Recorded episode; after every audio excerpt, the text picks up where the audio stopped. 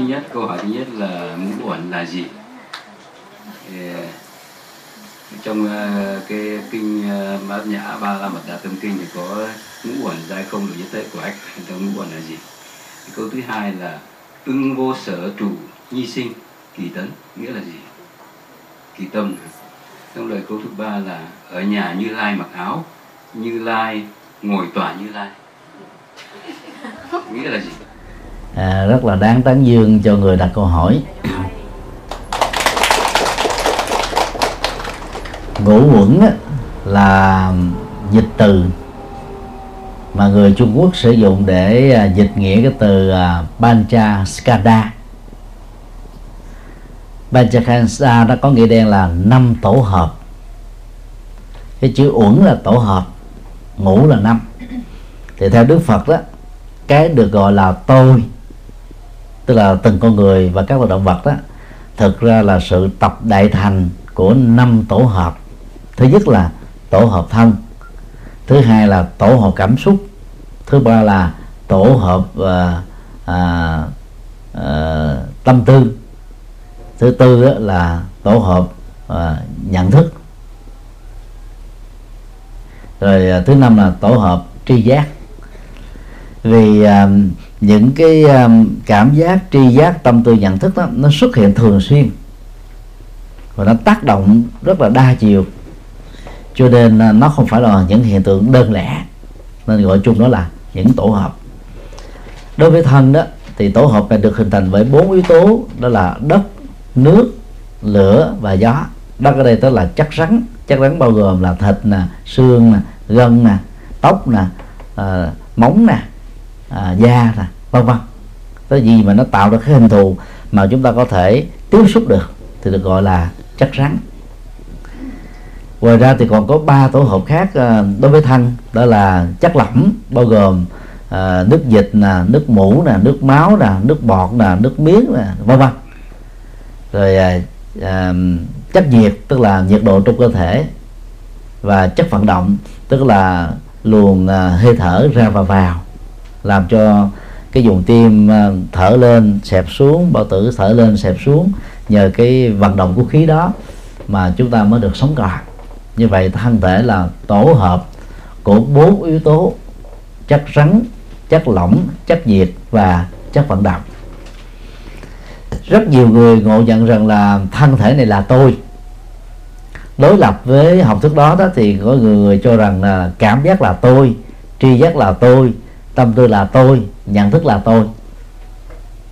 Và trên thực tế đó cái được gọi là tôi là một tổ hợp của thân thể cảm giác tri giác tâm tư và nhận thức. Cho đó à, về phương diện triết học đức phật gọi đó là ngũ uẩn tức là năm tổ hợp. Sở dĩ đức phật dùng khái niệm này đó để mô tả về bản chất của cái tôi đó là vì đức phật muốn cho chúng ta không bị chìm vào trong nỗi khổ liên hệ đến tâm và niềm đau đó liên hệ đến thân chúng ta thường à, mô tả là tôi đau đầu đau gan đau thận đau tim đau răng đau bụng.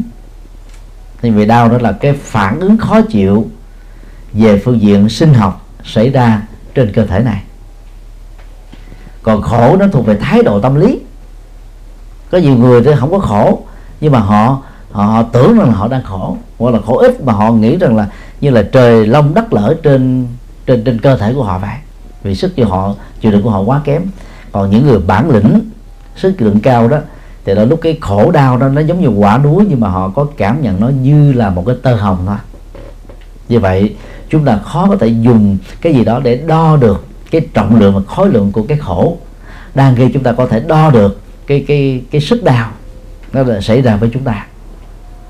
Thì dầu khổ hay là đau đi nữa thì nó cũng đều làm cho chúng ta có cái cảm giác gọi là không vui không thích không hài lòng không thoải mái.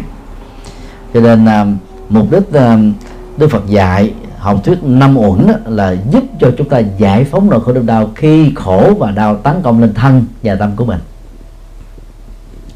Áp dụng học thuyết này vào trong à, câu kinh bát nhã được thì được hỏi đó đó là uh, quán tự tại bồ tát hành thâm bát nhã ba la mật đa thời chiếu kiến ngũ uẩn dây không, độ nhất thiết khổ ách. Đây là một cái câu mà nói về phương pháp trị liệu toàn bộ nỗi khổ niềm đau. Phương pháp trị liệu này được gồm có ba yếu tố. Thứ nhất là người thực tập đó phải thực tập một cách sâu sắc về trí tuệ ba la mật tức là phát triển trí tuệ một cách trọn vẹn, đầy đủ. Đó là yêu cầu không thể thiếu duy chiếc chìa khóa để ờ, đẩy lùi tất cả các khổ đau thứ hai khi thực tập đó, đó thì người ta sẽ thấy rất rõ rằng là cái tổ hợp năm yếu tố này chẳng qua chỉ là tổ hợp chứ không phải là cái tôi thường hằng cái tôi sở hữu thường hằng hay là cái tự ngã thường hằng cái đó được gọi là ngũ uẩn dây không chỉ không đây là không phải là phủ định từ nha mà nó là không thực thể. À, thân thể được được hình thành lên bởi những yếu tố không phải thân thể. Cảm giác tri giác tâm tư nhận thức là những cái phản ứng thái độ và nhận thức của con người. Đối với con người sự vật sự việc tình huống đang diễn ra đã qua và, hoặc là chưa đến. Mà không có cái gì để nó là chính mình hết ở trong cái cái phản ứng về thái độ đó. Cho nên cái đó được gọi là dai không. Dai có nghĩa là điều không có nghĩa là không có thực thể. Và thứ ba đó khi mình à, dùng à, trí tuệ bất giả chiếu soi bản chất của cái tổ hợp à, thân thể này đó chúng ta sẽ thấy đó, đó là tất cả các khổ ách bao gồm nỗi khổ về niềm đau đó nó được tan biến. À, khi mình à, nghĩ rằng là à, thân này đau không phải là tôi đang đau thì cái đau đó không có chỗ bám ở trên thân. Khi tâm tôi đang khổ mà mình nghĩ rằng là, là tôi vô ngã tức là tôi không có bị dướng kẹt vào trong cái khổ đó thì cái khổ đó đó nó đã được ly tâm hóa nó được tách ra khỏi cái cái cái cái nhận thức à, vì bị, bị khổ đau của chúng ta. Như vậy à, độ dưới thức của ách tức là vượt qua tất cả khổ ách là kết quả khi bất kỳ ai sử dụng trí tuệ để thấy được cái thực thể của thân thể cảm giác tri giác tâm tư nhận thức này là những tổ hợp thôi. Như vậy đôi khi nó khổ và đau tôi không bị dướng kẹt theo nó. Đó là một cái phương pháp trị liệu về tâm lý học bằng nhận thức trí tuệ. Rất có chiều sâu. Câu 2 ưng vô sở trụ nhi sanh kỳ tâm là một câu kinh được trích ra từ ở trong à, à, cái cái à, kinh à, à, à, năng đoạn kim cang bát nhã ba la mật. Và thực tế đó là cái cái ứng dụng từ bài kinh này thôi. Thì nó có cái điện tích như sau. Là khi lục tổ huệ năng đó còn là một tiều phu tình cờ uh, trên đường gánh củi về nhà đó. Ông à, nghe một người phật tử tên từ ở chùa hoàng mai của tổ hoàng nhẫn nghiêu nga cái câu ưng vô sở trụ như sanh địa tâm mà lúc đó ông cảm thấy là quát nhiên đại ngộ từ đó ông quyết định đi tu và trở thành là tổ thứ sáu mười mấy năm sau đó. Nghĩa đen của câu này là đừng để tâm mình bị dướng kẹt vào bất cứ một cái gì trên đời. Tức là tâm phải đạt được tình trạng vô sở trụ, tức là không bị dướng vào cái địa điểm a, cái không gian b. Ờ, dướng kẹt cái gì cũng đều là cái trói buộc. Mà cái trói buộc nào cũng dẫn đến những hệ lụy hệ lụy nào cũng dẫn đến các phản ứng khổ đau. Cho nên khi tâm không bị dướng kẹt vào các hệ lụy thì tâm lúc đó được gọi là tâm giải thoát toàn bộ cốt lõi tu tập của thiền tâm Trung Quốc. Nói riêng và cái cốt lõi tu tập giải phóng nỗi khổ niềm đau của đạo Phật nói chung là làm thế nào để tâm mình không bị dướng kẹt vào. À, làm cha mẹ có con chúng ta dướng kẹt vào con. Với tư cách là trách nhiệm cái này đó được uh, xã hội loài người xem đó là cái uh, đức tính cao quý. Trách nhiệm là một đức tính cao quý nhưng mà nếu chúng ta không dừng lại à, không không biết dừng đơn thuần ở, ở đức tính cao quý đó thì cái trách nhiệm đó nó sẽ trở thành một sự trói buộc khổ đau. Tức là chúng ta sẽ nối kết cái liên minh khổ đau giữa mình và người thân. Ví dụ đến à, mùa thi cử đứa con à, vào trong lớp thi cha mẹ ở Việt Nam đó, thì ngồi ngoài cổng trường nhấp nhổm lo lắng căng thẳng. Đứa con rời khỏi phòng thi bước ra gương mặt hớn hở thì cha mẹ hạnh phúc theo mặt đứa con buồn so đó, thì cha mẹ khổ đau theo. Là bởi vì chúng ta đó đã lạm dụng cái tính trách nhiệm và liên kết và tạo thành một cái liên minh khổ đau với những người thân được chúng ta đang quan tâm. Đó là vì chúng ta chưa thấy được cái ngũ uẩn vốn là giai không.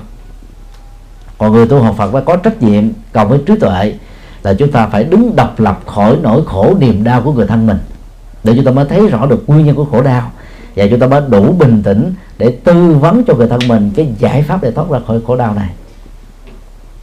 Cho nên à, bị dướng dướng dính một cái nào đó là nó khổ cái đó. À, không dướng dính là không khổ. Cần à, phân biệt cái sự khác nhau giữa cái à, cái cái cái thiếu trách nhiệm và không dướng dính. Người thiếu trách nhiệm đó trên bản chất đó là quăng bỏ hết mọi cái cái cái cái trách nhiệm cao quý mà theo luật định và dân sự quy định đó lẽ ra người đó phải có. Còn đang khi không dính dính đó, là mình vẫn có hết tất cả mọi thứ. Có nhà cửa có tiện ích vật chất có tiền bạc có hạnh phúc có quan hệ vợ chồng có những hưởng thụ được luật pháp cho phép và phù hợp với đạo đức Phật dạy. Nhưng chúng ta đã không để cho những thứ này trói buộc mình đến độ là nhấn chìm mình ở trong nỗi khổ niềm đau cho đó là buông xả tức là buông bỏ đi. Còn người quăng bỏ hết mọi thứ phải là không phải là buông xả mà là thiếu trách nhiệm hoặc là phá của phá tài sản ta. Cho nên đừng lẫn lộn cái tình trạng là là là thiếu trách nhiệm với tình trạng buông xả. Trong uh, quá trình tu đó thì cái phản ứng của chúng ta đó nó thường diễn ra gồm có ba khuynh hướng thôi.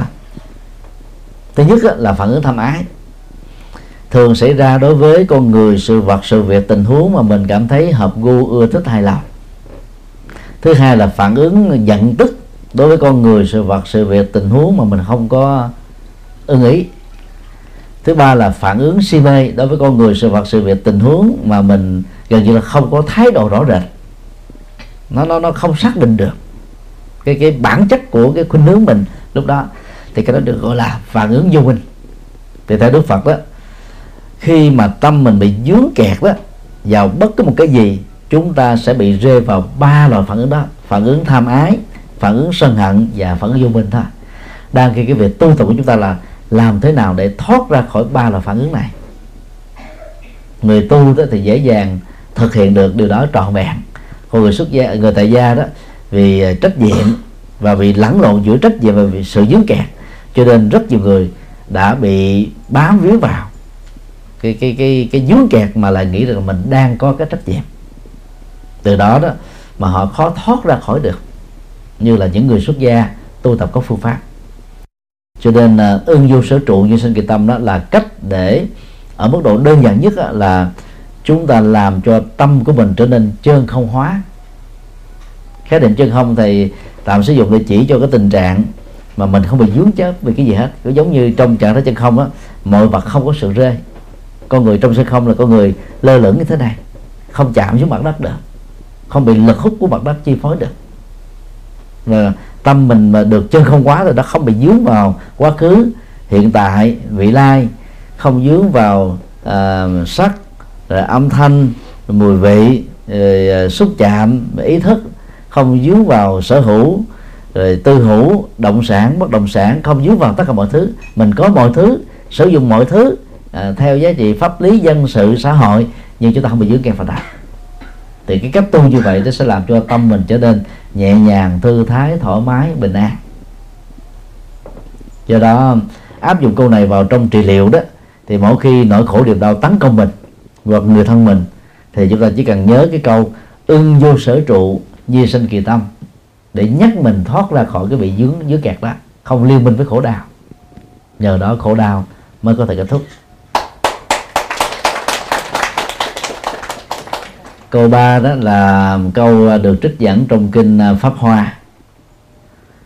Vào nhà như lai mặc áo như lai à, ngồi tòa như lai. Thì triết lý à, kinh pháp hoa là một triết lý chiều sâu. Thì ba nội dung mà đức phật nhắc nhở trong kinh này đó là phải liễu ngộ được triết học tính không tức là tính không thực thể của một sự vật hiện tượng để chúng ta không chấp vào cái ngã và ngã sở hữu cái đó được gọi là tòa như lai. Còn à, ở nhà như lai tức là mình à, an trụ với pháp tánh để nhìn thấy được cái sự vật như chúng đang là. Để chúng ta không khởi lên bất cứ một cái phản ứng à, chấp nhất nào đang diễn ra xung quanh chúng ta theo hướng à, hoặc là à, tham ái sân hận và si mê. Còn áo như lai được hiểu là à, tâm từ bi ha, và phát triển cái năng lực chứ nhất là cảm thông với nỗi khổ niềm đau của tha nhân. Và sau đó đó là cam kết dùng trí tuệ để nhổ lên nỗi khổ niềm đau đó mang lại niềm an vui hạnh phúc cho cho cuộc đời. Thì tất cả những người xuất gia được uh, kinh pháp hoa khích lệ đó là đệ tử xuất gia chân chính thì phải ở nhà như lai. Rồi mặc áo như lai và ngồi tòa như lai đó là truyền bá phật pháp giúp cho cuộc đời giải phóng được nỗi khổ niềm đau. À, kết thúc được khổ đau cho cuộc sống nó càng sớm càng tốt. Và do vậy theo cái hướng này đó thì các tu sĩ phải là người hiểu rất vững trước lý Phật giáo phải là người rất động năng động với cuộc đời phải là người nhạy cảm với thời cuộc để có thể à, là thiên ứng thiên biến văn hóa giúp cho cuộc sống này trở nên là một thế giới thanh bình hơn còn là người tại gia đó khi học theo ba hạnh à, ở nhà như lai mặc áo như lai ngồi tội như lai đó thì chúng ta phải trở thành là cánh tay nối dài của chánh pháp đối với người thân của mình. Tức là làm thế nào để giúp cho người thân của mình trở thành phật tử và sống cuộc đời an vui và hạnh phúc. Thì đó là trả lời vấn tắc về à, ba câu hỏi vừa nêu. À, lần đầu tiên con cũng hỏi thầy một câu hỏi ví dụ như giờ mình có một lỗi lầm gì, cái mình lên chùa tụng kinh sám hối, mình xin sám hối còn ở bên à, công giáo thì họ đi rửa tội. Thì con thấy nghiệp này rất là nhiều. Với trường hợp ví dụ như làm ở trong công ty, thì hại người ta bị à, đuổi việc. Rồi à, có bị quả báo không? Rồi khi hại người ta bị đuổi việc xong rồi lên chùa tụng kinh sám hối, có hết tội hay không? Sám hối trước nhất là thái độ tâm lý tích cực. Mà một người nào đó đó, khi làm một việc gì đó mà theo họ đó, là trái với luật pháp, ngược với lương tâm. Cho nên họ cam kết là không tái phạm thêm một lần nào nữa trong tương lai. Do đó, người có được cái tâm sám hối như thế là rất đáng được tán dương. Vì sám hối đó, nó là những cái bước đi đầu tiên của một đời sống đạo đức để cho việc sám hối đó nó không dừng lại ở cái đầu môi và chót lưỡi. Tức là đơn thuần là nhận thức đó, thì người sám hối cần phải lưu tâm. Bản chất của sám hối trong Phật giáo như sau. Điều một, cần phải cam kết không tái phạm thêm một lần nào nữa trong tương lai đối với các hành vi sai lầm, tức là trái với luật pháp và có lỗi về dân sự còn nếu như mình à, đứng trước bàn Phật, rồi thậm chí lại Phật, đọc hết cả một nghi thức từ từ bi thủy sám, lưu hoàng sám à, một liên sám pháp, vân vân. Nhưng rồi đó, đâu cũng vào đấy, mình cũng làm lại y hệt những gì mình đã làm. Thì ý nghĩa của sám hối là hoàn toàn không thực hiện được. Điều hai. Điều vừa nêu đó chỉ là phát lồ sám hối thôi, tức là mình bộc bạch ra được có khi là mình sám hối trực tiếp đối với người mình đã tạo ra lỗi. Có khi mình ngại ngùng, không dám làm việc đó, mình mới phát lộ cái chuyện đó trước đức phật. Và như thể rằng mình mong đợi đức phật lắng nghe được mình, cảm thông được mình, chứng minh được mình để thứ lỗi cho mình. Nhưng thực ra đó, lỗi nó vẫn còn yếu nguyên. Tại vì hành động xấu, trái với luật pháp và ngược với dân sự đó, vẫn chưa được tháo mở nó đi. Giống như mình đã đặt một cái quả bơm xuống dưới lòng đất cho đến lúc nào cái chốt bơm đó được tháo ra và quả bơm được, lấy lên thì cái sự an toàn cho những người đi trên nó mới có bằng không. Ừ, cái nghiệp đó nó có thể hại chúng ta bất cứ lúc nào. Bằng tức là trổ quả xấu.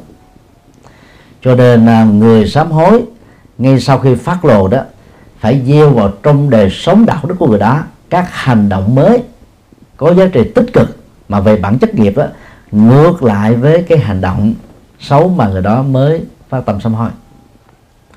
Ví dụ như à, ai đó bị trúng thực có thể có nhiều cách để giải cái trúng thực này.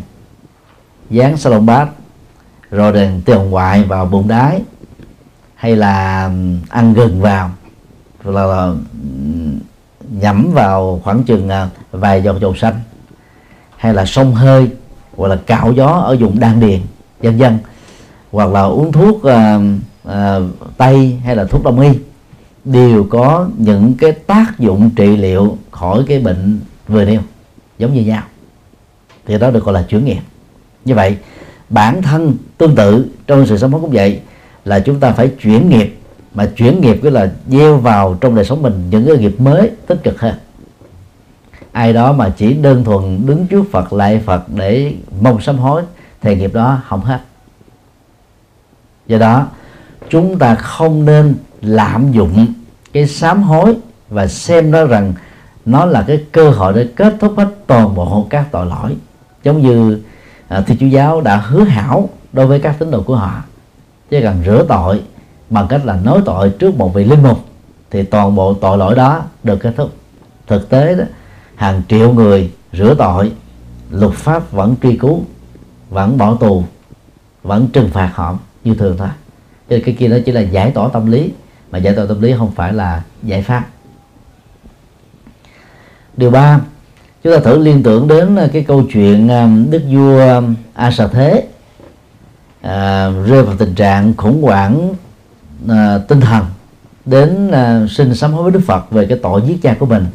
Thì câu nói của đức phật là thưa đại vương nếu đại vương thấy đây là lỗi lầm thì đừng tái phạm trong tương lai và cần phải chuyển nghiệp sau đó đức phật giải tiếp là, trên đời này có hai hạng người. Hạng một đó là từ lúc sinh ra cho đến lúc chết, chưa từng tạo tội và lỗi. Hạng hai đó, là đã từng tạo tội và lỗi, nhưng nhận thức sai và không tái phạm trong tương lai. Giữa hai hạng người này đó, hạng thứ hai mới là đáng quý hơn. Thì cái câu nói của đức phật đó, cho chúng ta thấy là cái cái việc mà nhận thức lỗi để mà sửa lỗi đó mới là quan trọng. Còn người mà chưa từng tạo tội là là nhân vật lý tưởng, mà là nhân vật lý tưởng thì là không có thật. Cho nên ai mà lỡ có lỗi a, tội b, thì cũng không nên mặc cảm tội lỗi, mà hãy nỗ lực để chuyển qua nghiệp, thì nghiệp nó sẽ kết thúc. Tương tự à, đối với những người phát phá thai đi, thì cái việc mà mình đọc một ngàn biến nghi thức à, từ bi tiểu sám hay lưu hoàng sám cái tội sát sinh nó vẫn còn ở đây mới chỉ phát lô thôi. Do đó, để kết thúc cái nghiệp sát sanh nói chung và phát tài nói riêng đó, thì người gieo nghiệp này đó cần phải, gọi là, bảo vệ sự sống, tôn trọng hòa bình, thương yêu loài vật, giữ gìn môi trường sinh thái, chăm sóc người già, tàn tật, trẻ mồ côi, người đổ đơn, vân vân. Rồi làm cho những người chết đó được cơ hội sống lại lần thứ hai bằng việc ờ, trợ cấp thực phẩm cho họ à, giúp nghề cho họ họ có người đang tự tử đó, khích lệ tinh thần họ để họ sống lại. Những người bị trầm cảm có hướng hướng tự tử là làm cho họ không bị ờ, là chìm đắm ở trong khổ đau đó nữa. Thì những trường hợp đó đó là như thể chúng ta làm cho họ tái sanh ngay trong kiếp sống này. Thì đây là những cái nghiệp nó liên hệ đến sự sống trực tiếp. Cho nên ai làm những nghiệp như thế thì tự động cái nghiệp sát sinh của mình đã từng có trong quá khứ được kết thúc. Nếu cái tổng thể nghiệp mà bảo vệ sự sống này nó nó tương đương hoặc là lớn hơn cái nghiệp sát sinh trong quá khứ. Còn nếu không làm như thế đó, thì nghiệp vẫn còn y nguyên. Áp dụng à, học thuyết sám hối như vừa nêu vào trong cái tình huống là một người nào đó hại người khác để cho người đó bị nghỉ việc, rồi lên sám hối trước Phật đó, thì nó có tác dụng gì hay không? Thì câu trả lời là chắc chắn là có tác dụng ví dụ ở chỗ là sau khi họ làm sai họ nhận thức ra việc làm sai họ cam kết họ không làm việc làm sai đó nữa. À, tuy nhiên nghiệp này vẫn còn. Thế giờ cái hậu quả của người bị hại đó là mất việc. Mất việc thì dẫn đến mất công việc làm mất tiền lương ảnh hưởng một cách trực tiếp à, đến hạnh phúc gia đình của người đó. Cho nên các cái nỗi khổ kéo theo sau đó giống như những mắt xích thế này. Bây giờ mình chỉ lên sám một chút bằng phật không thì đâu có giá, giá trị gì nhiều đâu cho nên chúng ta phải nỗ lực đi đến gặp người đó, xin lỗi trực tiếp, hoặc là mình chứng minh rằng mình là sai để cho cái chỗ mà cho người này gửi việc đó là chiêu dụng lại người này thêm một lần nữa. Hoặc là chúng ta giúp đỡ, tìm được một cái việc làm khác mà cái giá trị là tiền lương nó tương đương với cái việc việc làm mà họ đã bị bị bị gãy đổ đi, thì lúc đó cái nghiệp sám hối này mới được gọi là kết thúc. Còn bằng không, nó vẫn còn nó ta cho nên dù sao thì chúng ta vẫn phải thừa nhận cái giá trị tích cực của sám hối. Nhưng dừng lại đơn thuần ở sám hối phát lộ bằng miệng hay là lại phật niệm phật thì không chuyển hóa được nghiệp. Chỉ có cách là chúng ta gieo vào trong cuộc sống các nghiệp thiện và đạo đức mới đối lập với nghiệp cũ thì nghiệp cũ mới kết thúc. À, xin được hỏi đó cũng là như là vị sư. Thì có chỉ cho ờ, cô ta là một bài quốc là, là lấy dầu dừa. Làm dầu dừa xong rồi nấu dầu dừa xong là, là trì tú đại bi vào nó. Thì cái đó là nó trở thành vị thuốc và để chữa bách bệnh. Có cái đó có sự thật không đó là đại mê tín.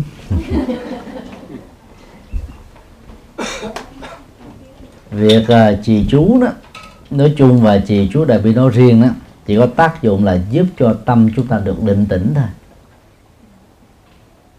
thần chú thì có hai dạng. Dạng một đó là tên của các vị thiện thần ở trong đạo phật.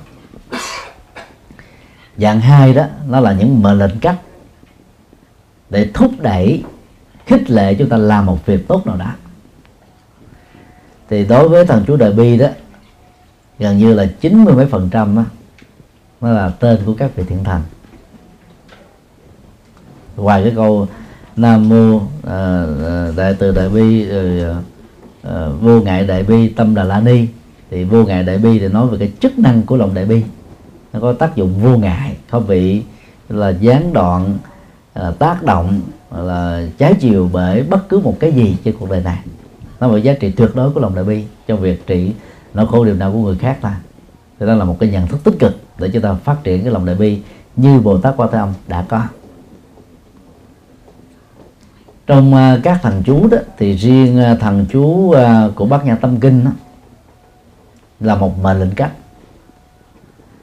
hán việt được phiên âm là yết đế yết đế ba la yết đế ba la tăng yết đế bồ đề tác bà ha. Tiếng sanskrit gốc là gate gate baragate barasangate budi soha nghĩa đen là qua đi. Ờ, qua uh, quả bầu bên kia nỗ lực đạt đến cái kết quả an lạc cuối cùng. Đó là một lần mà lên cách thôi. Thúc đẩy chúng ta cần phải gọi là tinh tấn lên không bỏ cuộc đối chừng trên con con đường giải phóng nỗi khổ niềm đau và đạt được an vui hạnh phúc. Cho những người nào mà dễ chán nản thất vọng bỏ cuộc nửa chừng đó thì chỉ cần nhớ cái nội dung của mệnh lệnh cách gate gate paragate parasagate bulisoha đọc câu đó thường xuyên để thúc đẩy mình ta là tiến tới phía trước ta, với một bản lĩnh và sức chịu đựng cao. Ở trong à, y khoa không có khái niệm trị bá bệnh. Và bất cứ đông y hay tây y mà tuyên bố rằng là liều thuốc đó trị bá bệnh, chúng ta nên biết rằng đó là những tuyên bố rỗng, không có sự thật.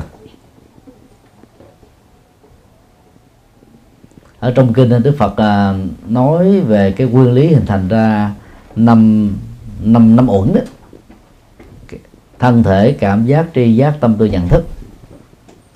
Riêng về thân thể đó thì nó tốt cho thận thì đôi lúc nó hại cho gan. Nó tốt cho gan đôi lúc nó hại cho bao tử. Nên kinh Phật thường gọi là thường tương vi bội. Tức là những thứ mà hình thành cơ thể này nó thường là chống cháy lẫn nhau nó không có thuận nhau một trăm phần trăm được. Do đó tương tự trong điều trị bệnh thì à, đôi lúc hết bệnh A nó lại phát sinh bệnh B. Làm sao có tình trạng một một liều thuốc mà trị bá bệnh được? Tại Việt Nam à, dưới cái cái à, ảnh hưởng của vi tính đó, có lúc mà người ta gọi lá sống đời trị bá bệnh. Có khi người ta quảng cáo cây lô hội trị bá bệnh cũng có một dạo người ta quảng cáo là nước tiểu trị bá bệnh. Rồi cũng có một khi người ta nói là gạo lứt muối mè trị bá bệnh. Thì bây giờ mới nghe lần đầu tiên là dầu dừa niệm chú đại bi trị bá bệnh. Nói chung là không có cái nào trị bá bệnh hết á.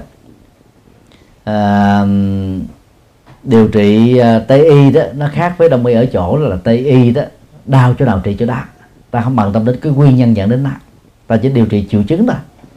Còn đông y đó là trị ngay gốc cho nên nó chậm hơn. Và nó không có tác dụng phụ. Khi hết bệnh đó, thì nó hết lâu dài. Thì phương pháp trị liệu khổ đau mà Đức Phật sử dụng á, cũng tương tự như thế. Bác chánh đạo là cái cái cẩm nang trị bệnh khổ đau gồm có ba phương diện đạo đức thiền định và trí tuệ. Thì đạo đức là điều chỉnh à, à, lời nói chân chính rồi hành động chân chính, nghề nghiệp chân chính hành ờ, nỗ lực chân chính. Còn à, về trí tuệ đó thì đức phật dạy à, tư duy chân chính, rồi à, suy nghĩ chân chính. Còn về thiền định thì chánh niệm và chánh định. Thì nếu ta áp dụng đúng cả 8 yếu tố vừa điêu, thì bất cứ một giải pháp nào về khổ và đau đều có thể kết thúc được hết á. Rất tiếc là chúng ta là không chịu khó để suy nghĩ ra, để tìm ra cái giải pháp cho mình thôi cho nên khi bị bệnh á, thì à, chúng ta cần phải điều trị y khoa và phải tới các bác sĩ chuyên khoa để điều trị. Bác sĩ uh, chuyên về gan thì không thể trị được bệnh răng. Bác sĩ chuyên về nha khoa thì không thể biết về bệnh tim. Bác sĩ trị bệnh tim á, thì không giỏi về à, bệnh bao tử và ngược lại vân vân. Cho nên là khi bị bệnh gì đó thì chúng ta đến các bệnh viện chuyên khoa gặp các bác sĩ chuyên khoa để chúng ta xác định bệnh và đến lúc cái chẩn đoán bệnh của các bác sĩ cũng trật nữa. Cái đó là phải áp dụng thêm những cái máy móc y khoa hiện đại. Bao gồm nội soi, rồi cộng hưởng từ CT scan, vân vân. Rồi thử máu, thử nước tiểu để mà giám định bệnh, xác định bệnh, rồi điều trị bệnh mới có kết quả. Thì tương tự đối với những nỗi khổ niềm đau đó, thì Đức Phật dạy chúng ta là phải truy tìm nguyên nhân của nó. Phần lớn chúng ta bị thất bại trong việc truy tìm nguyên nhân. Cộng với cái cái cái cái um, cái, lòng tham mà đầu tư ít mà muốn có kết quả nhiều. Cho nên chúng ta dễ vào rơi vào các cái cảm bẫy rằng chỉ cần trì chú thôi chỉ cần niệm phật thôi chỉ cần lại phật thôi toàn bộ nỗi khổ niềm đau sẽ được tan biến. Chứ nó không có thật. Cái tác dụng tâm lý từ niệm phật lại phật ngồi thiền tụng kinh bái sám là có thật. Nhưng mà tác dụng tâm lý thì nó chỉ ta ảnh hưởng chừng 5 phần trăm. 10 phần trăm là nhiều. Chứ không thể là thay thế cái cái trị liệu y khoa được. Cho nên những cái câu nói là à, niệm phật trị bệnh à, ung thư niệm phật cái kết thúc tế bào ung thư đó là cường điệu thôi. Chứ không có thật. Nếu đó là chân lý đó thì một ngàn người niệm phật bệnh ung thư phải cùng kết thúc. Một triệu người niệm phật tế bào ung thư đó sẽ được tan biến. Còn đằng này đó một triệu người chỉ có một người thì có thể là người đó là do ta điều trị bệnh nó cũng gần đến mức rồi. Hoặc là chẳng đoán bị sai ta chưa bị bệnh ung thư mà bác sĩ dởm nói là bị ung thư. Rồi lúc đó người ta tha thiết thành khẩn mà niệm phật lại phật. Rồi, rồi sau đó đi khám nghiệm lại ở một bác sĩ giỏi hơn chuẩn hơn. Thế không có kết quả đó cái người ta nghĩ rằng là do niệm phật mà có được kết quả màu nhiệm này. Điều đó không đúng. Chúng ta nên nhớ rằng là đức phật chết vì bệnh ung thư nhiều vị bồ tát, nhiều vị thánh tăng trong lịch sử tương tự của nhân loại chết vì bệnh. Và đức phật đã khẳng định trong vài chục bài kinh, già, bệnh và chết là các quy luật không tránh khỏi. Khác nhau giữa đức phật và những vị có xuất gia, xin lỗi, những vị có tu với những người không có tu là ở chỗ khi già, bệnh, chết đến với ta và người thân của chúng ta chúng ta không bị khổ. Còn người không có tu đó bị khổ vậy thôi cho nên, Đức Phật đã bị già, Đức Phật đã bị bệnh. 6 năm tu khối hạnh đã làm cho Đức Phật bị bào tử. Rồi là ở năm tuổi 80 đó, Đức Phật ăn trúng độc, nấm heo rừng. Do một à, người cùng đinh hiến cúng, mà cái kiến thức ăn từ thực phẩm của ông đó không có cao. Sau khi ăn xong cái cái món thực phẩm cúng dường cuối cùng đó, Đức Phật bị đau bao tử nặng và cái chứng bệnh đó đã kéo theo cái chết của Đức Phật mấy ngày sau đó. Nhưng mà trước khi chết á, thì Đức Phật là tận dụng cái cơ hội thuyết giảng bài kinh Đại Bác Niết Bàn gần một ngàn trang. Rồi bài kinh Di Chi Trúc là mười mấy trang. Rất là cần thiết rất là có ý nghĩa. Nhờ đó mà các tăng ni phật tử đó học được cái bản lĩnh đối diện trước cái chết và cái cái khắc phục cái kỹ năng khắc phục nỗi khổ điều đó diễn ra trên thân của ngài như là một cái ờ, cái cái cẩm nang rất là cần thiết. Do đó khi bị bệnh đó chúng ta cần phải điều trị bệnh thích hợp. Và cái quan trọng đó là đừng lo lắng à, khi bị bệnh. Đừng sợ hãi cái chết đừng sợ hãi bất hạnh. Hãy điềm tĩnh bản lãnh rồi điều trị làm chủ cảm xúc. Thì cái tác dụng tâm lý tích cực này sẽ giúp cho là bệnh chúng ta sớm thuyên giảm hơn. Nhưng nó không thể thay thế với cái phương pháp trị được bệnh được à, xin đi câu hỏi khác. Đây, con có mẹ già 80 tuổi nhà ở gần chợ nên buổi sáng anh chị đi bán hàng. Để mẹ con nằm võng ở hàng hiên trước nhà rất nóng. Vì nếu vào nhà thì mẹ con nó con rất nguy hiểm. Con có bảo là anh chị nên nhờ người chăm mẹ con. Nhưng anh chị không muốn cho người lạ vào nhà. Kính xin thầy hoan hỷ khai ngộ giùm con và con phải trì tụng kinh gì cho mẹ.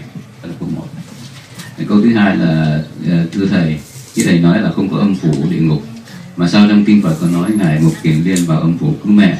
Xin thầy hoan hỷ khai thị giùm con việc uh, hiếu kính cho mẹ đó thì có nhiều cách. Người già thì có hai phản ứng đối lập nhau.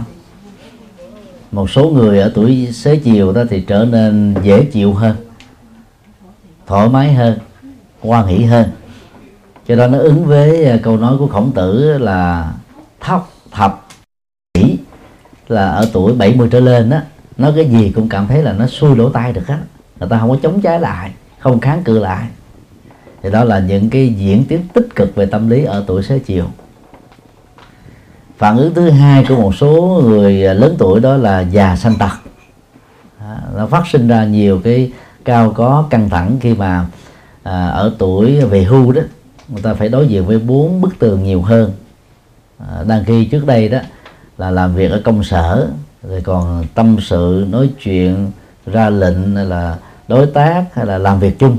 Bây giờ đó không còn cơ hội đó. Cho nên à, những cái rối loạn ở tuổi xế chiều đó đã làm cho một số người đó phát sinh ra những cái à, tâm lý khó chịu và những cái à, cái cố tật mà vốn có thể ảnh hưởng đến hạnh phúc của toàn gia đình để à, chăm sóc cho người mẹ già hay cha già ở tuổi xế chiều được hạnh phúc đó, thì việc tụng kinh không phải là chuyện quan trọng. Thay vì mình tụng kinh cho mẹ và cha mình nghe, thì tốt hơn đó là ta hướng dẫn người cha, người mẹ làm công việc đó. Như vậy ở tuổi già mắc kém, có nhiều người bị điếc nữa, làm làm sao mà có thể tụng ờ, cho tự thân của mình. Thì trong trường hợp này đó trước khi chúng ta tụng một bài kinh cho người lớn tuổi đó nghe chúng ta phải nói với người ấy rằng là con đang tụng kinh cho mẹ và mong mẹ thể hiện lòng tôn kính đó, dành cho Phật và nghĩ tưởng rằng là là mẹ đang làm công việc này. Thì trong tình huống đó đó giàu người bệnh do lớn tuổi không thể trực tiếp làm nhưng giá trị phước báo và công đức của người khác làm thay thế cho mình mà mình đang biết được á, cũng có giá trị tương đương. Nhưng mà việc này đó cũng không nên là lạm dụng. Ngày nay đó thì chúng ta có rất nhiều à, kinh điển sách nói với dạng âm thanh. Còn à, các nghi thức đọc tụng đó đã được à, thâu âm và phổ biến trên mạng rất là nhiều. Chúng ta có đến vài chục giọng đọc. Hiện nay giọng đọc mà hay nhất đó, được đánh giá chung đó là giọng của thầy trí thoát ở canada. Có lẽ một số phật tử ở đây cũng biết. Một số thì thích hợp với giọng miền trung một số thì thích hợp với giọng miền bắc một số thì thích hợp với giọng ờ, người hoa. Thì vậy là chúng ta tùy vào cái tuổi già của người thân của mình và cái sở thích của người đó về cái giọng gì thì chọn các cái băng tụng kinh là thuộc cái mô tiếp giọng đó đó thì cái tác dụng tâm lý ảnh hưởng tích cực cho phần trị liệu cảm xúc của người bệnh đó, mới được xem là cao nhất. Ví dụ như là một gia đình phật tử người huế ta thích giọng huế thích tán tụng huế mà mình đi mở cái băng thầy trí thoát là thua. Nghe là phiền não liền.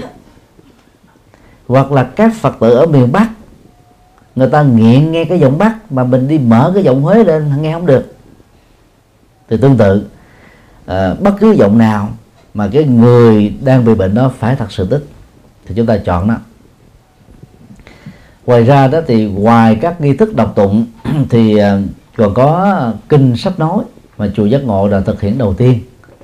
Từ năm à, 2006 đến bây giờ đó, thì à, phần lớn các kinh được dịch từ tiếng Bali sang tiếng Việt, các kinh điển a hàm từ tiếng hán sang tiếng việt, và phần lớn các kinh đại thừa quan trọng được dịch ra tiếng việt từ chữ hán, đều đã được âm thanh hóa. Trên dưới à, 110 đĩa MP3 mỗi một đĩa trung bình là có 15 giờ âm thanh. Phổ biến miễn phí trên trang à, chùa giác ngộ.com thì các phật tử có thể à, tùy theo cái sở thích của người mẹ, người cha của mình về loại kinh gì đó, chúng ta chọn đúng bài kinh đó và âm thanh mở lên. Để người đó dầu không thể còn mắt sáng để nhìn thấy, nhưng mà vẫn còn có thể nghe được cái tác dụng à, trị liệu trong tình huống này vẫn được xem là ngang nhau. Ngoài ra thì à, trong vòng à, gần 10 năm qua đó, thì chùa giác ngộ còn có bốn nghi thức được nhạc hóa. Đó là kinh à, phổ môn à, kinh à, a di đà à, kinh à, à, vô lan à, do nhạc sĩ à, à, rất là quen thuộc phổ nhạc và cũng rất là hay âm vang du dương trầm bổng nhẹ nhàng thư thái rất là dễ nghe. Thì những người già đó thì thường bị đau nhức xương khớp hay là bệnh tật nó chi phối. Thì nghe kinh đó mà có thêm nhạc điệu nữa thì rất là dễ chấp nhận được. Cho nên tùy theo sở thích mà chúng ta có thể chọn là à, nhạc liệu pháp hay là các nghi thức tụng niệm truyền thống hoặc là các loại à, kinh sách nói Phật giáo để giúp cho người thân của mình ở tuổi xế chiều vượt qua được cái à, cái đau nhức tránh tình trạng là mở băng kinh từ sáng cho đến chiều tối cho người thân mình nghe. Vì như thế nó bị bảo hòa. Đó là chưa nói đến những cái tình trạng trong gia đình nó có một số người mê tín hãy nghe cái danh hiệu nam mô a di đà phật lên, ta tưởng là đám ma. Nghe kinh địa tạng, kinh du lăng người ta tưởng là tụng cho người chết. Và từ đó đó, những người đó sẽ trỗi dậy những cái tâm lý giận dữ, thậm chí là phê phán Phật pháp nữa không nên. Cũng giống như trong cơ cơ thể chúng ta nó một ngày chỉ cần ăn ba cử là đủ. Uống nước chúng ta cần 3 lít là vừa. Tắm một lần là chuẩn trên một ngày. Thì trong một ngày đó, cái bộ não chúng ta đối với sinh viên xuất sắc đó, theo hệ thống tính chỉ của Mỹ, chỉ học nhiều nhất là 5 giờ. Còn các sinh viên còn lại chỉ học nhiều nhất là 4 giờ thôi. Bộ não nó còn có đủ sức để tiếp thu các cái, cái nguồn thông tin và lượng thông tin chu cấp từ người giảng. Bây giờ mà mình ờ, là nghe từ sáng đến chiều bắt đầu cái đầu óc nó bảo hòa rồi đến cái tiếng thứ ba cho đi nó không còn hăng quan thích thú nữa. Cho nên đó, lúc nào mà cần thiết mở băng kinh lên cho người lớn tuổi nghe thì mở. Chứ đừng có mở thường xuyên. Rồi giống như ai đó mà từ sáng cho đến chiều tối lúc nào cũng ăn hết thì không còn cái bụng nào để chứa mà cũng không còn cái cảm giác ngon để ăn nữa. Nó bị bệnh. Thì tương tự à, chúng ta ăn lời kinh qua sự nghe ăn lời kinh à, qua sự nghiền ngẫm ăn lời kinh qua sự thực tập đó nó cũng cần có một cái thời lượng nhất định ở trong ngày thôi chứ không nên lạm dụng. Thì bằng cách này đó chúng ta sẽ giúp cho người thân của mình đó, đó là vượt qua được các cái cơn đau nhất trên cơ thể bằng phương pháp nghe kinh như là một trị liệu pháp. Đối với câu hỏi là à, ở trong à, một số kinh như là kinh du lan à, kinh địa tạng kinh báo trọng ơn của cha mẹ có đề cập đến địa ngục và ngạ quỷ nhưng mà tại sao thỉnh thoảng trong một số băng trả lời trực tiếp đó, thì à, chúng tôi nói rằng là địa ngục không có thật để um, thấu hiểu được vấn đề này đó thì uh, chúng tôi mong các quý phật tử cần phải hiểu rõ đó là dựa vào văn bản học kinh điển Bali kinh điển A Hàm và kinh điển Đại thừa thì cả ba nguồn văn học chính của Phật giáo đều cho rằng là có địa ngục cái chuyện này quý vị cũng biết chúng tôi biết nhiều hơn vì à, chúng tôi hướng dẫn Phật pháp cho trình độ cử nhân Phật học và thạc sĩ Phật học cho các tăng ni ở trong nước. À, do đó tất cả văn bản học á, chứa đựng các cái dữ liệu đó thì các tu sĩ đều phải đọc đều phải học đều phải nghiền ngẫm giống như nhau. Cho nên các dữ liệu đó ai cũng đều nắm vững hết. Điều hai thế thì tại sao trong kinh nói có địa ngục mà người thuyết giảng nói thì không?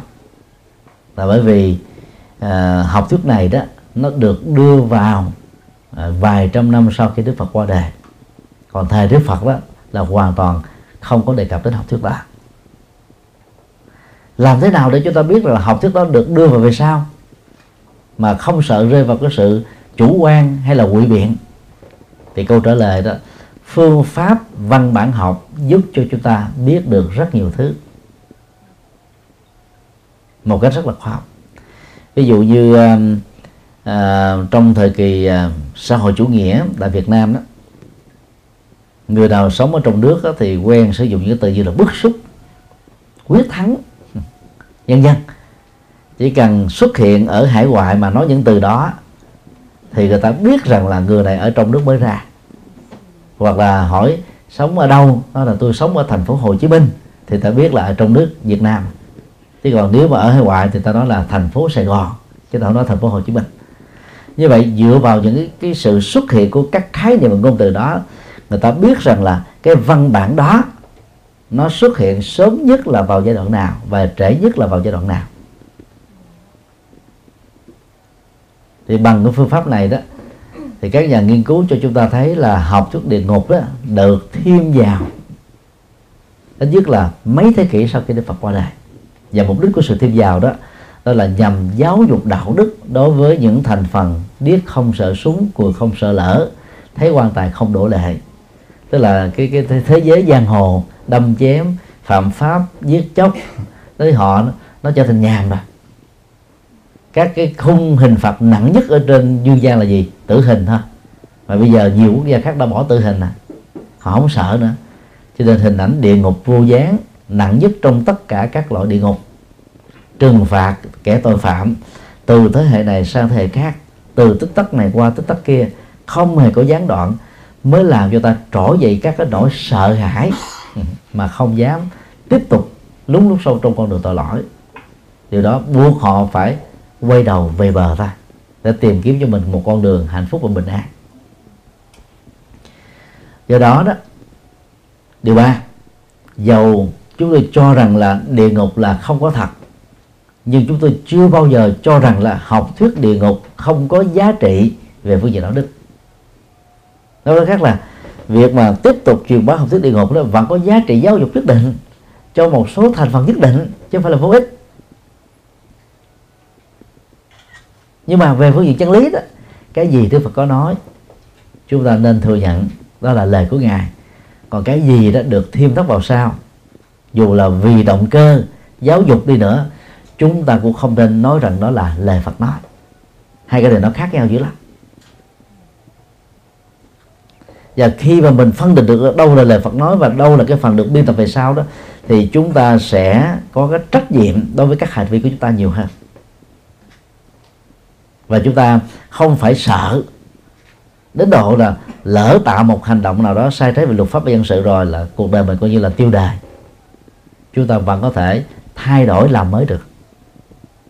Sám hối nghiệp chướng theo nghĩa gieo nghiệp mới đối lập với các hành động xấu ác đã từng có trong quá khứ chúng ta trở thành những người mới toanh trong à, thời Đức Phật đó, Angulimala là một kẻ sát nhân cuồng tính giết 99 người, mang lại cái tang thương khổ đau cho 99 gia đình. Là kẻ tội phạm của quốc gia. Nhưng sau khi được Đức Phật hóa độ đó, Angulimala được đặt tên là Ahimsaka tức là vô não từ đó ông trở thành là một bậc thánh sống. Và đức vua ba tư đặc đó khi nghe biết ông ở trong chùa kỳ viên đó muốn tới thưa đức phật giao nạp ông à, cho triều đình để trị phạt. Mà khi mà à, chứng kiến trước à, sự xuất hiện của à, vô não đó thì nhà vua ba tư đặc đã không còn muốn trừng phạt cái kẻ đã từng tội phạm này nữa và tha cho ông một lối thoát đó là cái cái cái cái bài học nói về sự thay đổi nghiệp diễn ra ngay trong một kiếp người thôi. Quay đầu có thể về bờ được. Do đó, học tới địa ngục, nếu mà mình nhấn mình quá mức, nó dẫn đến một cái um, cái cái chấp về thường kiến. Mà thường kiến là một trong những cái chấp nguy hiểm, tức là thường hằng như thế, định mệnh như thế, nó phải an bài như thế, đã từng tội như thế này thì phải có quả như thế kia chứ không có thay đổi được làm cho người ta mất đi cái niềm hy vọng về sự thay đổi chính mình theo chuyển hướng tích cực. Là người có 10 lần thuyết giảng tại trại tù 5 lần cho 2.100 phạm nhân ở Bến Tre và 5 lần cho 5.500 phạm nhân ở à, à, Thái Nguyên miền Bắc của Việt Nam. Chúng tôi thấy rất rõ là có rất nhiều phạm nhân nó có sự tiến bộ rất là vượt trội và họ trở thành một con người rất lương thiện. Nhờ những nhận thức đúng nhờ những sự à, chuyển nghiệp đúng mà. Mặc dù đó cái bản án hình sự đối với họ nó vẫn còn gọi là kéo dài thêm 10 năm 20 năm 30 năm. Luật á, thì có thể nó là thế nhưng mà nghiệp của con người có thể thay đổi tích cực đó là sớm hơn. Và trước cái cái cái cái thời hạn tức là bản án được kết thúc. Nhưng mà cũng có những trường hợp đó bản án tù đó đã kết thúc nhưng mà tội và nghiệp của người đó đó vẫn đeo bám thêm vài chục kiếp về sau. Tại vì tội nặng nhất là tử hình. Nhiều nước bỏ tử hình chỉ còn lại trung thân nhiều nước bỏ trung thân chỉ còn lại 25 năm tù giam ta mà đang khi cái người đó giết 10 người 20 người thì cũng bị tù giam 25 năm thôi. Chẳng hạn như Đút à, giám đốc của trại tù Khmer Đỏ khác tiếng của à, của, của Campuchia thời cộng sản bị tuyên án bởi tòa án quốc, quốc tế là 25 năm tù giam thôi. Và đến thời điểm hiện nay là ông ấy gần hết mà hạn tù giam ra. Nhưng mà ông giết ông ra lệnh giết là khoảng 40 ngàn người.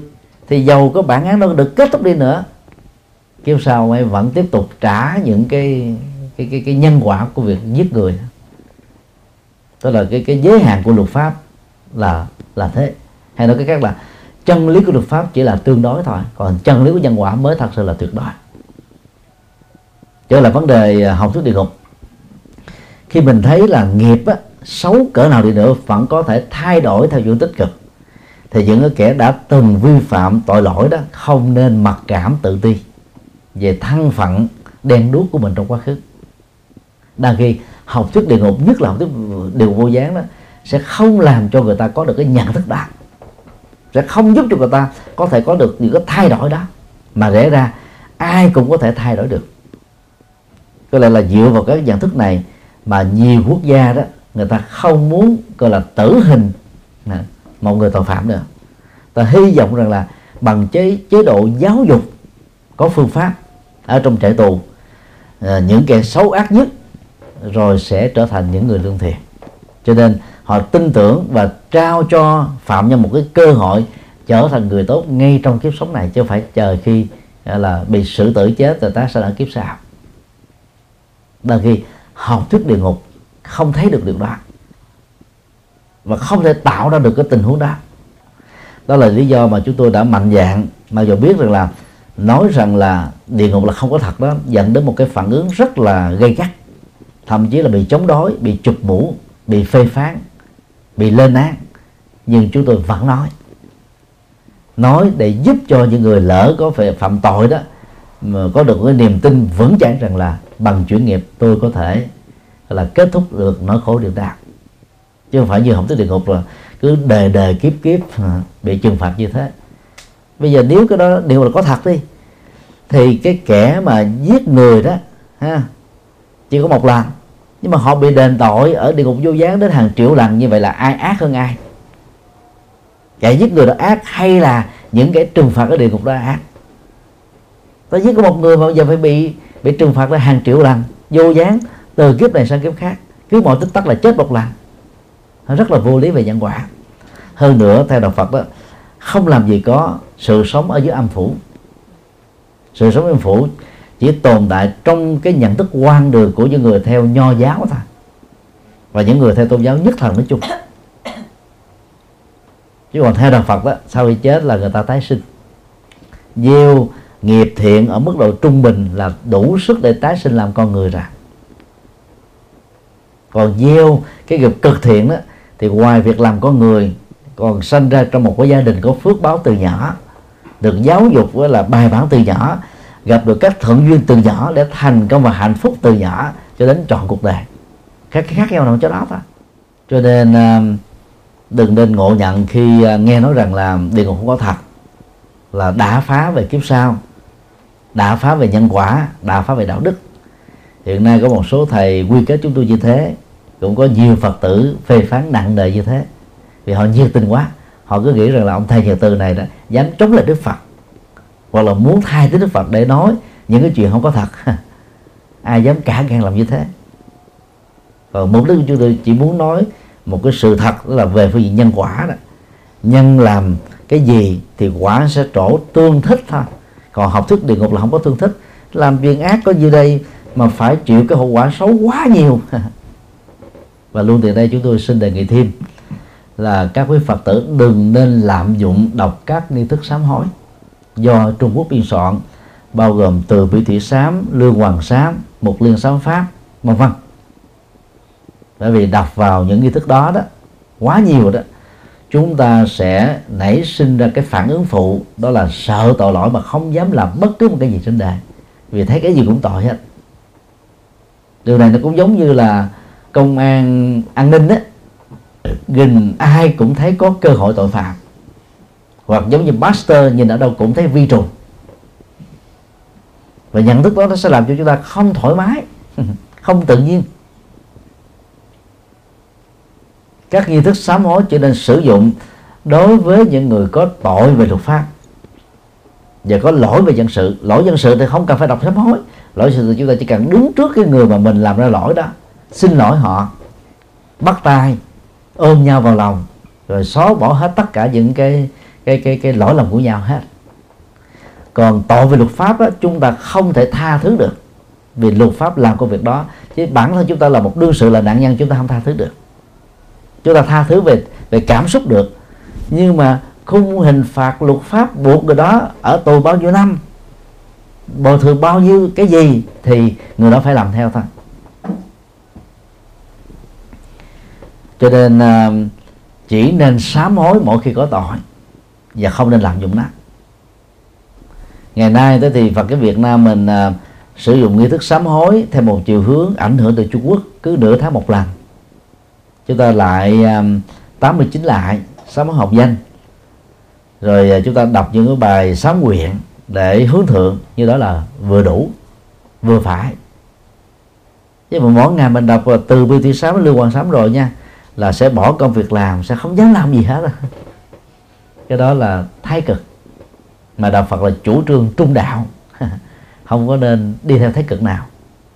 Nói tóm lại dầu học thuyết địa ngục là không có thật. Nhưng giá trị giáo dục nó đối với một số người nhất định là có tác dụng thật.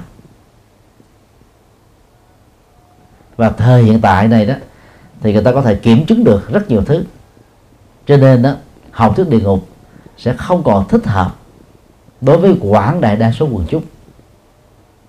Nhất là những thành phần đã từng có lỗi và có tội trong quá khứ. Và hãy giúp cho họ hiểu thêm về học thuyết sám hối của đạo Phật làm mới để thay đổi con người của họ ngay trong kiếp sống hiện tại này chứ không phải chờ sau khi chết. À, kính thầy con có nghe những cái bác à, băng giảng ở chùa Hằng Pháp các thầy có nói khi tùy từng chữ đại bi sẽ trị được nhiều bệnh nan y như vậy thưa thầy theo thầy có suy nghĩ gì? Đó là câu hỏi thứ nhất.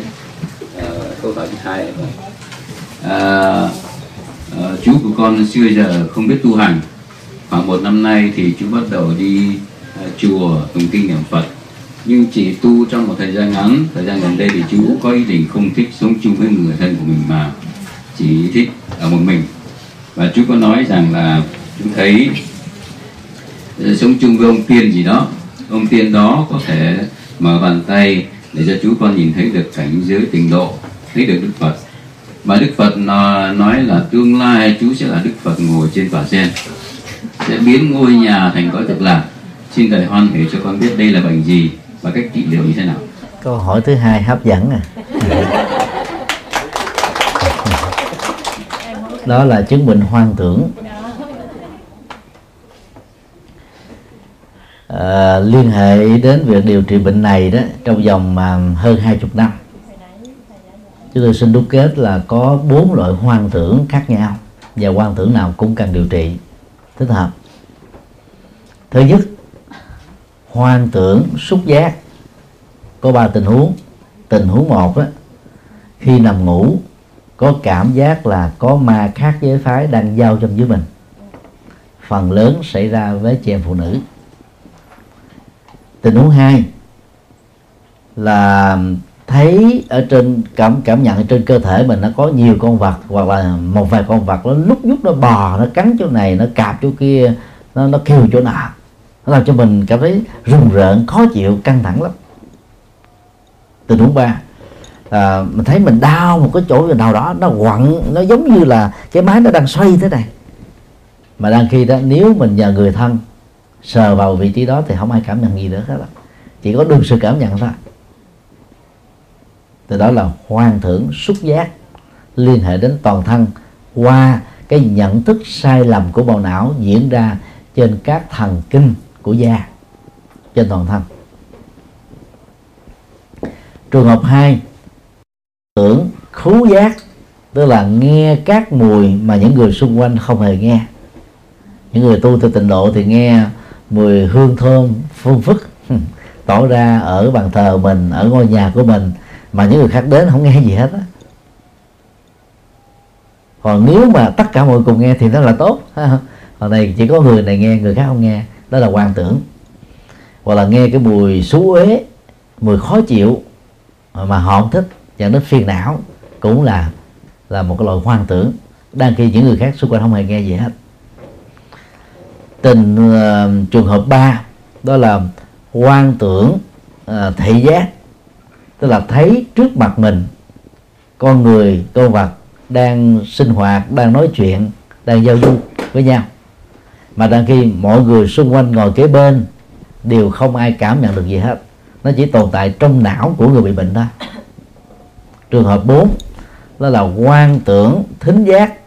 Tức là nghe một trong hai loại âm thanh một là âm thanh du dương trầm bổng nhẹ nhàng thư thái à, thích thú bao gồm tiếng niệm phật hay là tiếng của đức phật hay là tiếng kinh tiếng kệ hoặc là nghe âm thanh đó là dữ dằn căng thẳng khó chịu bao gồm tiếng chó sủa tiếng người chửi tiếng la hét tiếng đánh đập tiếng uh, rên kêu vân vân. Cả bốn trường hợp vừa nêu đều thuộc về dạng đó là hoang tưởng. Cái câu hỏi vừa đặt ra đó là, là nghe và và cảm nhận là có Phật uh, hứa hẹn mình. Rồi ờ, uh, thì mình thấy mình chỉ sống được với mình thôi để thích hợp với Phật. Còn những người thân không ai còn thích hợp hết. Thì đó là cái dạng hoang tưởng. Phản ứng của hoang tưởng đó, là không thích sống chung với người thân nữa. Tức là vợ chồng đang sống nhà hạnh phúc. Nếu bà vợ bị quan tưởng bà vợ sẽ thấy ông chồng là ma thế ông chồng là phá đám, ông chồng là trở ngại, cho nên là muốn tách ly ông chồng. Và ngược lại, nếu ông chồng bị quan tưởng thì ông chồng không muốn gần gần gũi vợ và không muốn gần gũi bất cứ một người thân nào. Đó là cái phản ứng đầu tiên của bệnh quan tưởng. Phản ứng thứ hai đó, người quan tưởng luôn luôn tạo ra nỗi hàm quan cho những người sống chung. Tại vì thần kinh của họ bị trục trặc, tâm thần họ bị trục trặc. Cho nên người thân không có làm việc a, nhưng mà họ nghĩ là người thân làm việc a có càng giải thích đó, thì họ nói là càng biện hộ. Mà càng im lặng nói là có tịch cho nên không rụt rịch được. Tức là nói kiểu gì cũng chết. Và sống chung với người bị quan tử là khổ lắm. Phản ứng ba khi yêu cầu đi khám bác sĩ để xác định có bị quan tử không thì cái đó cả giận lên tự ái cao và không muốn đi. Từ chối các dịch vụ y khoa từ chối đến chùa nhà tư vấn từ chối gặp các bác sĩ vì họ nghĩ rằng họ khỏe nhất. Còn người thân của họ mới là bị bệnh. Phản ứng 4 khi ép buộc cho uống thuốc là họ sẽ rất là khó chịu. Khó chịu dữ lắm. Và thậm chí họ còn nghĩ rằng là mình cho họ uống thuốc độc nữa là khác. Họ nghĩ rằng là họ bị thương tổn họ bị lợi dụng họ bị cài bẫy họ bị là là, là, là thuốc độc vân vân. Mà trên thực tế thì những người xung quanh đều rất thương họ, lo lắng cho họ, mong cho được khỏi bệnh. Nhưng mà luôn luôn đón nhận lại những cái nhận xét, những cái nhận thức rất là lệch lạc và sai lầm. Thì đối với chứng bệnh này đó, chỉ cần dẫn đến gặp bác sĩ tâm thần chuyên khoa và nói ba điều thôi. Thứ nhất, cái thời gian mà người thân chúng ta bị quan tưởng là thời điểm nào? Đến bây giờ là bao lâu rồi? Để ta biết cái cái mức độ nặng và nhẹ thứ hai trước khi bị quan tưởng đó xảy ra thì người thân này có bị mất ngủ không? Có sử dụng ma túy không? Có uống rượu bia không? Có bị thất bại thất tình thất nghiệp phá sản không? Vân vân. Để cho các bác sĩ người ta biết cái nguyên nhân để điều trị mới mới tốt. Và điều kế tiếp đó, là phải nói về những cái biểu hiện khác của người đó à, cho bác sĩ nghe. Để bác sĩ ta mới chẩn đoán bệnh đúng được thì sau khi chẩn đoán được đúng bệnh, uống thuốc đúng bệnh quan tưởng, thì người đó sẽ là, gần như là không có biểu hiện này ra. Còn bằng không đó không uống thuốc là bị hoài thì xin kể một cái câu chuyện à, có thật mà thầy tư vấn. Ừ, có hai mẹ con ở Hà Nội. Mẹ làm Phật tử Tường Thành, gọi điện thoại vào, than giảng nói là đứa con nó muốn tự tử. Con gái nó mới có hai chục tuổi thôi, rất xinh đẹp, rất giỏi giang, rất đàng hoàng nhưng mà giờ nó không có gọi là thiết sống nữa thì làm thế nào để giúp cho con gái của tôi vượt qua?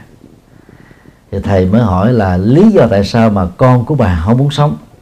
Bà ấy trả lời rằng là nó cảm nhận rằng đó đang lúc đó tắm á, có một cậu thanh niên nào đó quay lén và phát tán cái băng video clip đó ra làm cho nó cảm thấy xấu hổ và không còn mặt mũi nào để sống trên cuộc đời này nữa nghe nói như thế là thầy biết là bị hoang tưởng rồi. Thầy mới kêu à, bà mở lo lớn lên cho con gái bà cùng nghe.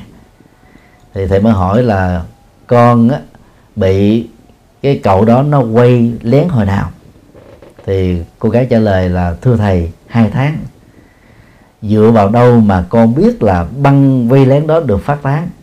Cô bé trả lời mỗi lần con đi vào đi về nhà mình thì đi ngang cái khu vực đang xây nhà thì cái cậu thợ xây nhà đó nó nhìn cặp mắt đối với con một cách rất là lạ luôn và nó làm cho mọi người xung quanh đều nghĩ rằng là là con rất là xấu xa cho nên là là, là để cho cái cơ thể lõ lộ trần truồng để khoe với những người thanh niên con cảm thấy bị xúc phạm lớn lắm nên không muốn sống nữa. Nói xong là cái giả thuyết của thầy thầy xác định là đã đúng rồi. Cho nên uh, kêu cúp máy và cho nó đi ra bên ngoài. Thầy mới nói với bà mẹ của nó như thế này. Để giúp cho con của bà đó, thì bà cần làm như sau. Thứ nhất á, bà nên gặp cái cậu mà nó nghĩ rằng là quay lén nó để hợp tác. Và cho cậu này đó một cái khoản tiền nhất định để cậu đó không làm ở tại cái chỗ này nữa. Để cho nó không nhìn thấy cái cậu này nữa, thì cái ám ảnh nó không xuất hiện nữa. Điều hai là nhờ cậu đó mở lòng từ bi. Đến ngay nhà của bà, xin lỗi con gái của bà. Và cầm một cái đĩa CD đó. Rồi sau khi xin lỗi xong, bẻ nát ra. Tôi lỡ quay nhưng mà tôi chưa có phổ biến gì hết. Bẻ nát cái đĩa này ra, quăng vô sọt rác trước mặt nó. Thì bà ấy đã làm theo đúng như lời lời khuyên. Thì mấy ngày sau thấy đứa con gái nó nó khỏe hẳn ra, nó hạnh phúc lớn lên, sướng hơn vậy đó. Cậu đó rời khỏi chỗ đó thì một tháng lương tiền công của nó chỉ có 3 triệu đồng 7 cho đến 5 triệu. Nó mừng hết lớn nó đâu cần phải làm nữa đâu. Và đứa con của bà không cảm thấy khổ và không còn đòi tự tử nữa.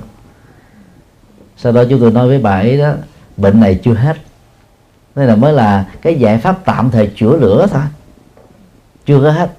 Mà muốn cho nó hết á, thì phải dẫn nó đi bác sĩ điều trị tâm thần. Và khuyên nó đừng có nên mặc cảm về việc uống thuốc gọi là hoang tưởng. Có bệnh nó uống thuốc đó đó là chuyện thường. Có giống như thầy bị cận thị hai độ. Bỏ kiến ra thì nhìn cách xa 4 mét không thấy rõ mặt mũi của người nào hết á. Đeo vô thì cái nhận thức đó là đúng. Còn không đeo thì nó là nhận thức sai. Thì người bị quan tưởng cũng thấy uống thuốc vô là nó hết mà không uống thuốc vô là nó loạn. Nó loạn. Cho nên phải uống. Thì trường hợp uh, câu hỏi vừa nêu đó là cái người thân này đó là bị quan tưởng hơi nặng đấy. Có người quan tưởng rằng là mình là bồ tát quan âm xuống nữa chứ. Có người quan tưởng rằng là mình là quá thân phật a di đà mình quá thân đó là phật à, thích ca nhân dân thì những loại quan tưởng đó là nặng lắm. Phải uống thuốc nhiều uống thuốc sớm nữa. Phải tập luyện đó thì mới có thể hết được. Còn à, câu hỏi một liên hệ đến chú Đại Bi có đủ năng lực ờ, màu nhiệm đó thì hồi nãy trong câu hỏi ờ, trước đã trả lời chung chung rồi ha, không cần phải lặp lại nữa. À, tất cả các thần chú chỉ có tác dụng làm cho tâm chúng ta được định tĩnh làm cho cái cái sự tập trung chúng ta nó được cao hơn thôi chứ nó không phải là giải pháp để giải quyết tất cả các vấn nạn khổ đau như chúng ta đã được cương điệu nha. Tuy nhiên là về vấn đề trị liệu đó là đang lúc khổ đau dữ quá thì việc trì chú nó làm cho chúng ta quên đi khổ đau. Chỉ quên nằm trong dấu hoạt kép. Tức là mình mình tập trung cho mình không còn nghĩ tưởng đến cái khổ đau nữa. Cho nên cái khổ đau tạm thời nó rời khỏi chúng ta. Nhưng mà nó vẫn còn nguyên. Tạm gọi đó là phương pháp thay thế tâm đấy thay thế tâm để cho mình không bị dướng tâm vào trong nỗi khổ niềm đau. À, và cái đó nó tạo ra những cái tác dụng trị liệu tích cực trên cơ thể. Nó làm cho người bệnh đó nó là thuyên giảm đi một phần nhất định chứ không thể nào trị liệu được tất cả các bệnh. À, do đó ngoài cái uh, trị liệu đối với thần chú uh, danh hiệu Phật lại Phật sám pháp tụng kinh ngồi thiền thì chúng ta cần phải sử dụng các phương pháp y khoa thích hợp à, thì bệnh mới có thể hết được. Đây, bây giờ... Vâng, rất là ngắn thầy ở đây tức là anh chị em à, phật tử ở đây là quen thân rất là nhau rất là thân thế nhưng mà con ở đây thì cũng có liên hệ tất cả mọi người rất là thân mật. Thế nhưng mà thỉnh thoảng là giữa anh chị em phật tử đã có những cái vấn đề mà uh, làm sao uh, họ không bằng lòng nhau rồi nói qua nói lại. Và cái nỗi khổ của cả hai bên là họ có những cái, cái điều mà chỉ làm phiền nhau mà đến độ mà có thể căng đầu tiên rất là thân mật với nhau mà đến lúc đến cái độ thể căng thẳng đến độ mà không còn mà mà đều, tất cả đều là phật tử cả. À, đều cũng cũng đi chùa cũng niệm kinh thế này. Thế thầy có lời khuyên nào hoặc là có cái phương pháp nào để cho họ có thể hiểu rằng cái việc mình làm như thế mình chỉ gây khổ cho mình và khi gọi mọi người? Có cách cái phương pháp này giải pháp cái gì đó không thì à, xin uh, chia sẻ dưới hai góc độ. Thứ nhất là lời kinh Phật dạy thứ hai là cái kinh nghiệm cá nhân tổng hợp từ kinh Phật dạy. Trong kinh uh, Trung Bộ đó thì uh, Đức Phật nêu ra có 6 tình huống phát ngôn mà trong đó chỉ có hai tình huống theo Đức Phật đó là không nên không nói. Tình huống thứ nhất, nội dung của lời nói là chân lý. Giá trị của lời nói là lợi ích. Nhưng mà người được nói đến không muốn nghe, cũng không vì thế mà không nói. Cái đó người ta gọi là là là là cái lời lời hay thì dễ mất lòng. À, nhưng mà phải nói khéo Đức Phật khuyên là phải nói khéo để cho cái giá trị tích cực của cái lời nói đó được tác dụng lên trên cái người không muốn nghe. Tình huống hai lời nói là có tác dụng. À, và giá trị chân lý là có thật. Nhưng mà người nghe đó thì lại rất thích nghe. Thì người nào không nói người đó là bỏn sẻn tri thức. Cho nên bắt buộc phải nói còn các tình huống còn lại là không nói nhất là liên hệ đến lời thị phi. Đây là lời kinh Phật dạy về cái tiêu chí trong tình huống nào thì nói bao gồm nói góp ý à, nói à, với người khác trong truyền thông nói chung. Sau đây là tổng hợp lời Phật dạy để ờ, chúng ta có thể à, tháo mở trong những tình huống mà lời nói đó lời qua tiếng lại đó nó làm cho người ta bị khổ đau thì à, chúng tôi đề nghị là chúng ta nên lưu ý một số điều như sau. A. À, khi nghe một lời thị phi mà nội dung của lời nghe đó hoàn toàn không đúng với những gì mình đã làm hay là đã được nghĩ đến chúng ta không nên dội phản ứng. Tại vì không phải nói đúng với mình đâu.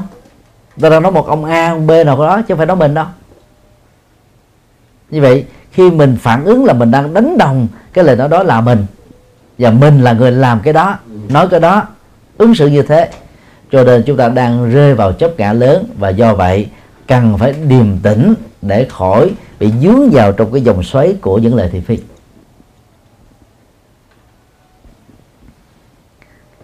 Điều hai, khi mà một thông tin nào đó xảy ra sai trái với những gì mà mình đã làm nói cái khác là mình đang bị hàm oan. Thì chúng ta cứ liên tưởng như thế này.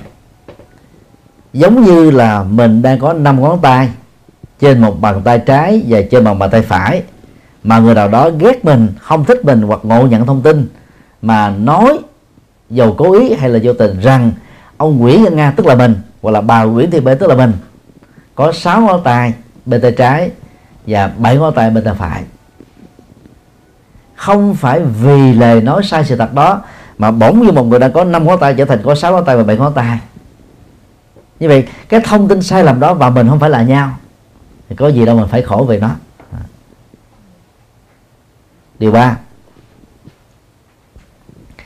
Tuyệt đối không nên yên lặng một cách gọi là cực đoan và chịu đựng một cách đó là tiêu cực.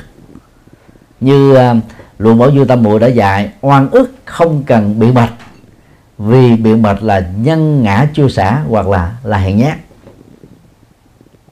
Đang khi ở trong kinh đó, đức phật chưa bao giờ dạy như thế. Các phật tử nên nhớ là quan âm không phải là thị kính mà thị kính không phải là quan âm.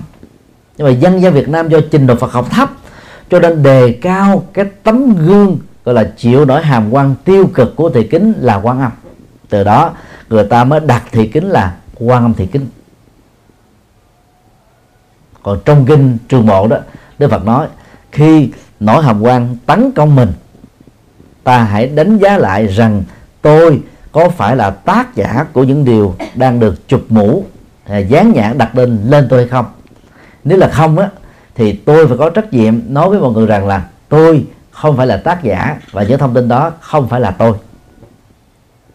Ít nhất là cái trách nhiệm gọi là là, là thanh bạch hóa cái vấn đề đó ra.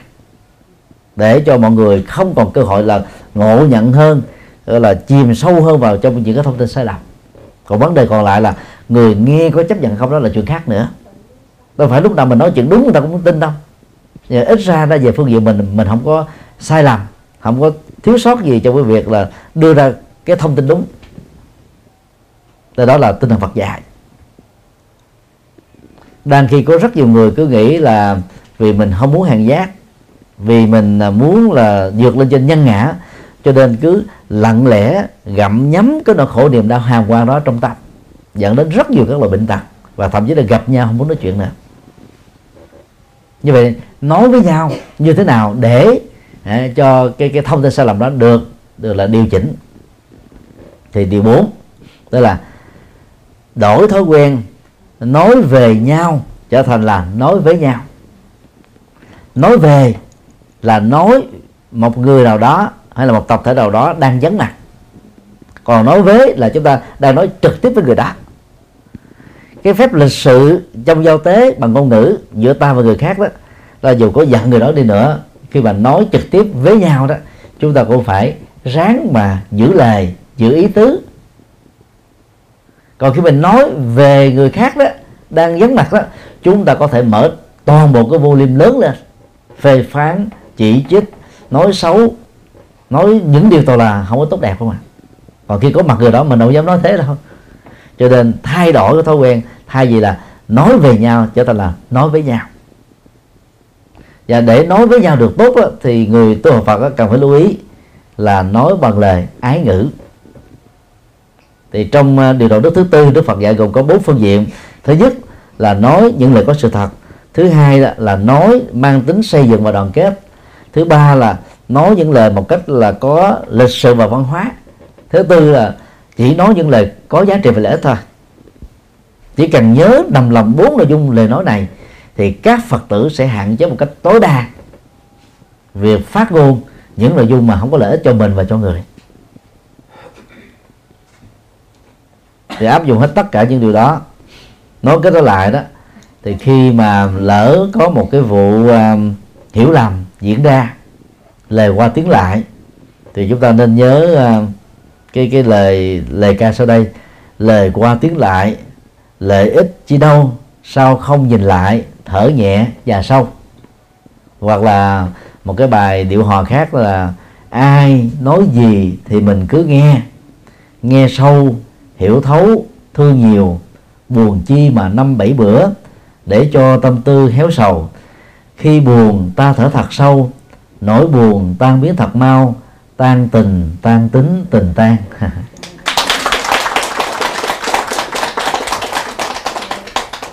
Sau khi đã nỗ lực hết mình rồi, làm tất cả những thứ cần làm rồi, làm với một thái độ rất hài hòa rồi, từ ái rồi, nhưng mà cái mâu thuẫn vẫn không kết thúc thì lúc đó chúng ta có tạm chấp nhận nó là cái biệt nghiệp riêng của cái người kia.